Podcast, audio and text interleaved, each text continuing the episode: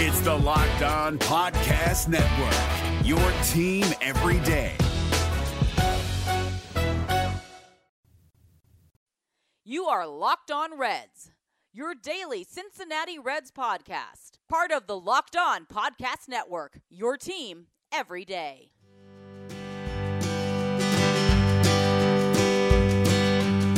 Welcome into your daily source for the Cincinnati Reds throughout the offseason. This is the Locked On Reds podcast, and I'm your host, Jeff Carr.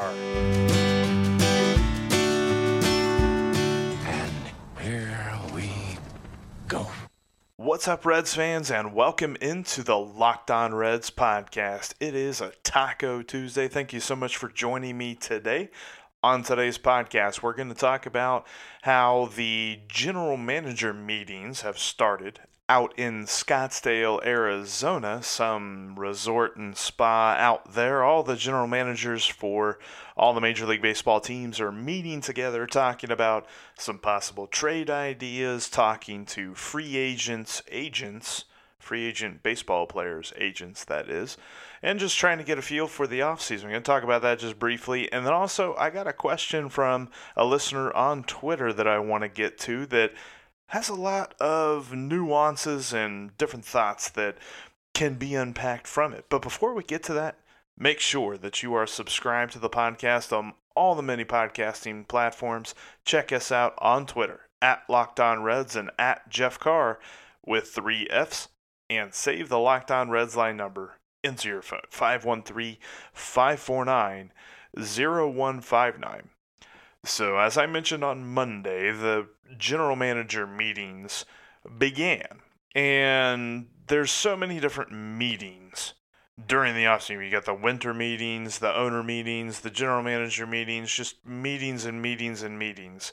And basically, this one is just something for the front offices of each Major League Baseball team to start to get a lay of the land, to figure out where everyone is. And that just continues the rumor mill. And really, in a lot of cases, it just starts to get it turning even faster. And there have been some things that have come out from that, just names that are popping up that the Reds are looking at. There's a lot more traction. MLB Trade Rumors uh, had an article uh, probably about a week ago talking about how they believe that the Reds will end up signing Yasmani Grandal and Didi Gregorius. I've mentioned that before. I noticed in The Athletic, Eno Sarris had an article talking about mid level free agents and where he believes they'll fall, what their value looks like, things of that nature. He predicted that Didi Gregorius would be a Red next season. And another interesting factoid he thinks that Travis d'Arnaud, the catcher Travis d'Arnaud, will go to the Brewers, i.e., Yasmani Grandal will not be a Brewer. Now, he doesn't say that specifically, but he sort of frames it as the Are looking to improve in other areas of their team and could do with making a cost effective signing at catcher to replace Grandal. I don't think that. It seems like from the way that he's writing it, he gets the opinion that the Brewers are not looking to spend what it would take to bring Grandal back also knowing that there will be a pretty big pool of teams that are bidding for Grandal services. With, of course, our wonderful Redlegs at the forefront of that foray. But when it comes to these different things, it's encouraging to see that the Reds are mentioned so prominently when it comes to free agents because we've heard Dick Williams say, well, we're going to have more payroll, we're going to be a player in free agency, and that's all well and good. But to consistently get these rumors, I think that there's some truth to this idea. And uh, obviously, we won't know until they actually get signed, until they actually ink a deal and we see them in red and white and they've got their own numbers and blah, blah, blah. And if any of them get the number four, we can joke about whether or not they got Brandon Phillips' permission and all that good stuff. But when it comes to these rumors, there is some truth to the fact that so many people are reporting them They are reporting that the Reds are going after these guys. So I don't necessarily think that it's window dressing, that they're saying, well, we're going to be a player in free agency and then nothing's going to happen. I have seen that take. I, have seen some folks in different circles, not necessarily social media, because that's usually where you see the uh, different uh, bad takes, let's call them. But there's been different areas where people are saying, ah, the, they're not going to do nothing. They're just going to sit on their hands with the roster they've got and go into opening day the way that they are right now. I firmly believe that that is completely false. The Reds are going to do quite a bit of work this off season. There's going to be a lot of moves. Hope those fans that believe falsely that they won't do anything are ready because they're about to get their worlds rocked, or at least the part of their world where they think the Reds aren't going to do anything. Because it's going to happen. But there's plenty of rumors out there. Reds, Grandal, Reds, Gregorius. That is phenomenal. But I do have a thought based on something that a question on Twitter brought up. Actually, a couple of different thoughts off of that. I'm going to get to that here in just a minute. I mentioned in the first part of the show that the general ma- general manager meetings, the GM meetings, I'm just going to call them the GM meetings if I refer to them at all the rest of the week. The GM meetings began on Monday. And with that, more and more rumors abound with our wonderful Redlegs. And I got a question on Twitter, and I really enjoy the question. Thank you so much to Greg Luther. It's at Gregger09, G R E G E R 09. He tweets, heard the Cubs might want to trade Kris Bryant. Problem is, would they want to trade Bryant to the Reds in their own division? Does it ever really happen in baseball much trading within a team's own division? And there's quite a bit to unpack with this question. I appreciate the question there, Greg. Uh, thank you so much. First of all, I really don't see. Uh, if you were to rank, if you were to create a power ranking of possible trade targets that the Reds have, Kris Bryant might be at the bottom of the list. He's going to cost way, way, way too much. He probably might cost more than Francisco Lindor or guys like that. And on the other end of the spectrum, you add in that whole nuanced portion of your trading within your own division. Now, I'm going to come back to that though. Put a pin in that thought on whether or not the Reds will actually do this. The fun part for this uh, fun part of this question for me was the intra division trading part because there's a lot of history on it, most of it is just about as hilarious as you would think. You can look back at different trades, and a lot of them come from the American League East. I don't know if you knew that or not. Something about the Red Sox and the Yankees and the Orioles, and they, they just love to trade with each other and uh, the Blue Jays and the Rays and just see exactly how bad it all blows up in their face and how often it blows up in their face because when you make a bad trade in division, you see that player a lot more than if you made a bad trade to, you know, say a team in the other conference or or in the other league. Sorry, conference. I'm thinking um, basketball there, but you know, it's almost like and I saw, you know, just kind of thought of this. It's it's like if you start dating a person that you work with, and then it ends badly, or it doesn't end badly at all, but you just break up. It just doesn't work out. You started dating this person that you work with, and then all of a sudden, well, it it ends, and you got to break up, or something happens. Well, guess what? You're still working with that person. You still got to see him every day. Now, if the Reds made a bad trade with the Cubs, they wouldn't have to see them every day, but they would have to see them a whole heck of a lot during the season. Now, with that being said, uh, I mean, I won't go into too many specifics because most of us understand the bad trades that the Reds have made, but none of them really stick out as in, well, they they traded him in division. I think most teams over the last probably about 30 years kind of figured out how to not trade badly within their own division. Now, that's not to be said otherwise. Teams still make bad trades every single day. I mean, heck, uh, we can thank the Tigers for A. Eugenio Suarez.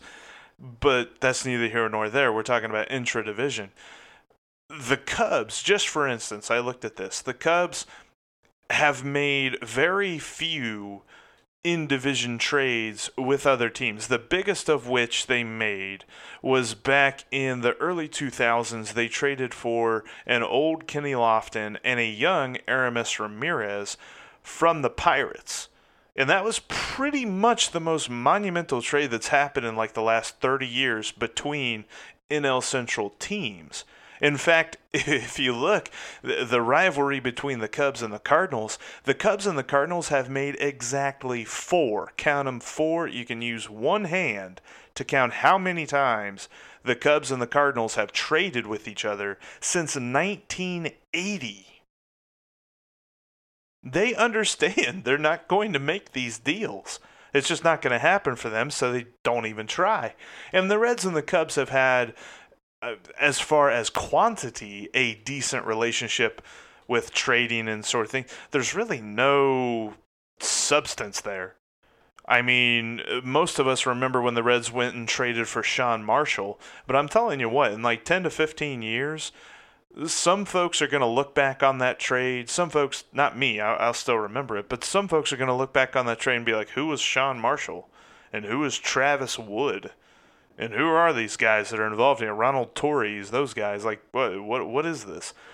Because that's just the way it was. There's not been a whole lot of huge star movement in division with the NL Central. So, with that being said, I don't necessarily see this as a possibility at all. I, I think that Lindor or Mookie Betts is a much bigger possibility for the Reds to go after than Kris Bryant. Now, this being said, I had a thought on this, and maybe you've got a different thought, and I want to hear from you on this matter at 513 549 0159. My thought is this if you are trading in division and you are the team, and the, the Reds make a trade in division with the Cubs, Cardinals, Pirates, whatever the Brewers. Eh, eh, if if the Reds are the one team that is sending prospects, sending a package of players to acquire the star player, I think that is the more favorable position to be in. Now, you might have a different thought on that. Give me a call on the Locked On Reds line. I want to hear from you about that. But I think personally, if I'm the Reds in that situation, I feel like I get the better end of the deal. Because here's the thing we all value prospects, but how many prospects do the Reds actually trade away that you're like, man, that one got away? he got away. Normally, it's not that many. I mean, you could probably only count like a handful. Uh, I don't. I didn't dive too deep into this. I mean, when it comes to prospects that the Reds trade away that they regret trading away, some people during the playoffs, and this is kind of a sidebar here, but some some people in the playoffs were putting Tanner Rainey in that column of, oh boy, Tanner Rainey, he's the one that got away. No, he wasn't. Come on. You really think he was that big of a deal for the Nationals to win the World Series? That they were a Tanner Rainey away from winning the World Series? Don't get me wrong, guy's got a ring. That's awesome for him. Glad he got a ring. But he is probably, uh, if I could put a percentage of responsibility for the Nationals World Series championship on Tanner Rainey, I'd say it was a 0.08% chance or responsibility. He was 0.08% responsible for the Nationals World Series. Just absolutely almost inconsequential that he was even on the team. So stop it with that, that he was one that got away. Plus, you got Tanner Roark. Tanner Roark gave the Reds some good innings for uh, almost half a season. And then they trade him for a prospect. We'll see what happens with Jameson Hannah. Uh, I, I, I'm not either way on this. But if I'm talking about, uh, we'll roll back to the original subject here. If if I'm the Reds and the Cubs approach me and they want to give me Kris Bryant, and they're like, all right, I want Hunter Greene, I want Jose Garcia, and let's talk about maybe Josh VanMeter and Jesse Winker. Now, that probably gives some people pause. If they told me that, I'd take it in a heartbeat. Now, the interesting thing would be is if they start bringing up names like Senzel or Suarez or things like that, it'd probably give me pause. But for Kris Bryant, that's hard to turn down, man. Kris Bryant is one of the best players in this game. And if you're telling me that I could have him on the team now, it, if you lose Suarez in the deal, that probably doesn't make you as great as if you were able to keep him.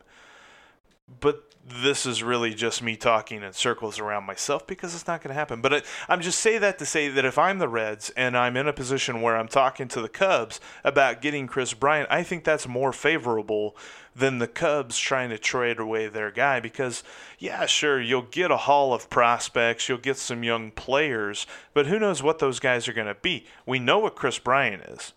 And, and we know that he's going to test free agency and all of this stuff.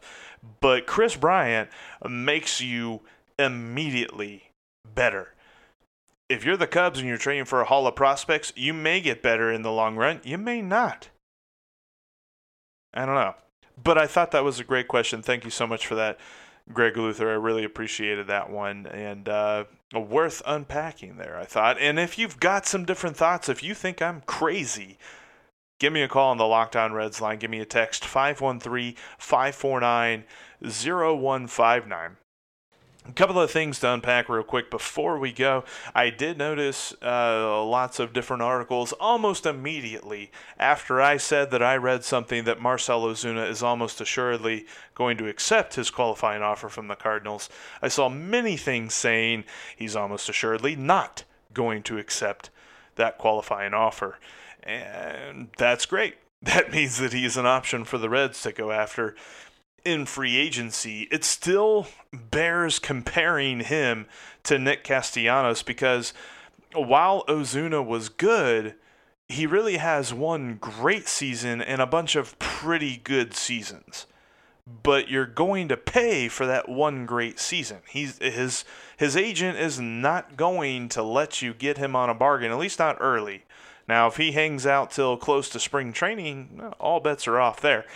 But if I'm comparing him with Nick Castellanos, I think it's a lot closer than people are giving it credit for. I think Castellanos is a pretty good outfielder when it comes to hitting and all that good stuff. So I, I think uh, it's still an interesting comparison, especially when you factor in the whole qualifying offer, draft pick compensation, blah, blah, blah, blah, blah. Then also, and something that I didn't mention at all whenever it first uh, the the news first broke. Uh, but that is that the Reds are going to have Billy Joel at Great American Ballpark, and that is something that's pretty cool. Now, I, will admit I'm not the biggest Billy Joel fan. I do enjoy his music, and currently, Piano Man is playing. I love that song. It's one of my favorite songs, and I listen to it a ton. But with that being said, if you are a massive Billy Joel fan, this might be your only chance to catch him in the Queen City. I, I don't know exactly how many more times he's going to tour around the country, but I think this is his first time headlining a show in Cincinnati. First time in a stadium, at least, I know. So that's a big deal, man. Big deal that the Reds got Billy Joel for this upcoming season. So if you're a concert junkie, if you love going to see bands, if you just want to see Billy Joel, I encourage you to check it out. It's on the Reds.com. You'll be able to find ticket packages and all that stuff. I think I saw that um, the cheapest tickets are, I think it's like sixty or eighty dollars or something like that. I know to set on the field. They're going to have the stage, at least on the seat map, it looks like the stage is going to be set up in center field, which that in of itself, that's going to create a really cool picture opportunity, I would think. But to sit down on the field, to be in the field area, would be about 160, is what I think I saw. Is like 160, 161. And then, like, to set behind home plate and things like that, it's about the same price. But, uh, yeah, Billy Joel coming, and that is Friday, September 11th of 2020 is when he'll be at Great American Ballpark. Tickets actually go on sale this Friday, November 15th at 10 a.m. And I'm sure there's plenty of Billy Joel fans out there that already know that. So if you want some tickets, you better be ready. This Friday at 10 a.m., November 15th, is when they go on sale to the general public. If you're a season ticket holder, then I think you have early access to checking out some of those tickets. But uh, look look that up because I think the resale value on those are going to be crazy. Going to be through the roof. I don't think you're going to be able to get them cheaper than face value here. We're not talking about a um, September Reds game when they're playing the Marlins here. This isn't going to be a $5 ticket, but uh, definitely going to want to check that out. Anyway, that's going to do it for us here on the Tuesday edition of the Locked On Reds podcast. Thank you so much for listening today, and I'm just going to let Billy play us on out. Thanks so much, guys. We'll talk to you tomorrow. Sing us a song, you're the piano man. Sing us a song